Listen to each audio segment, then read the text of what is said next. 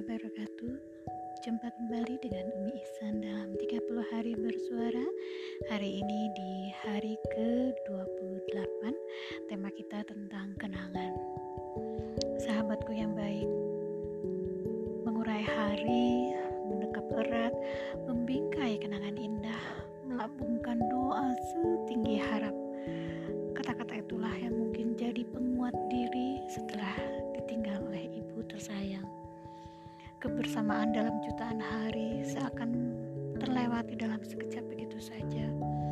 Tanwa canda, keluh kesah, tangis bahagia melengkapi hari-hari kami.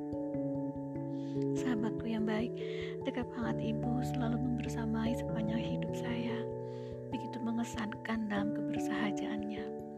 Kenangan indah yang diukir rapi dalam ingatan terkadang menyimaknya mengiris sembilu, meninggalkan luka karena rindu tak bisa usai ataupun tak menemukan jawaban. Mungkin foto bisa jadi penawar rindu sejenak, tapi setelah itu terhempas kembali dalam sunyi.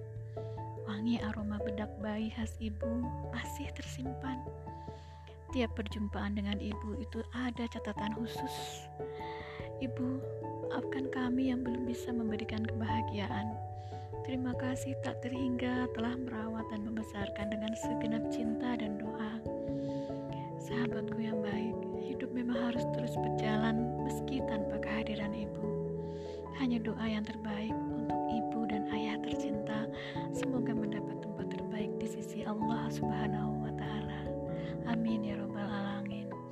Kenangan yang indah adalah kenangan bersama ayah dan ibu.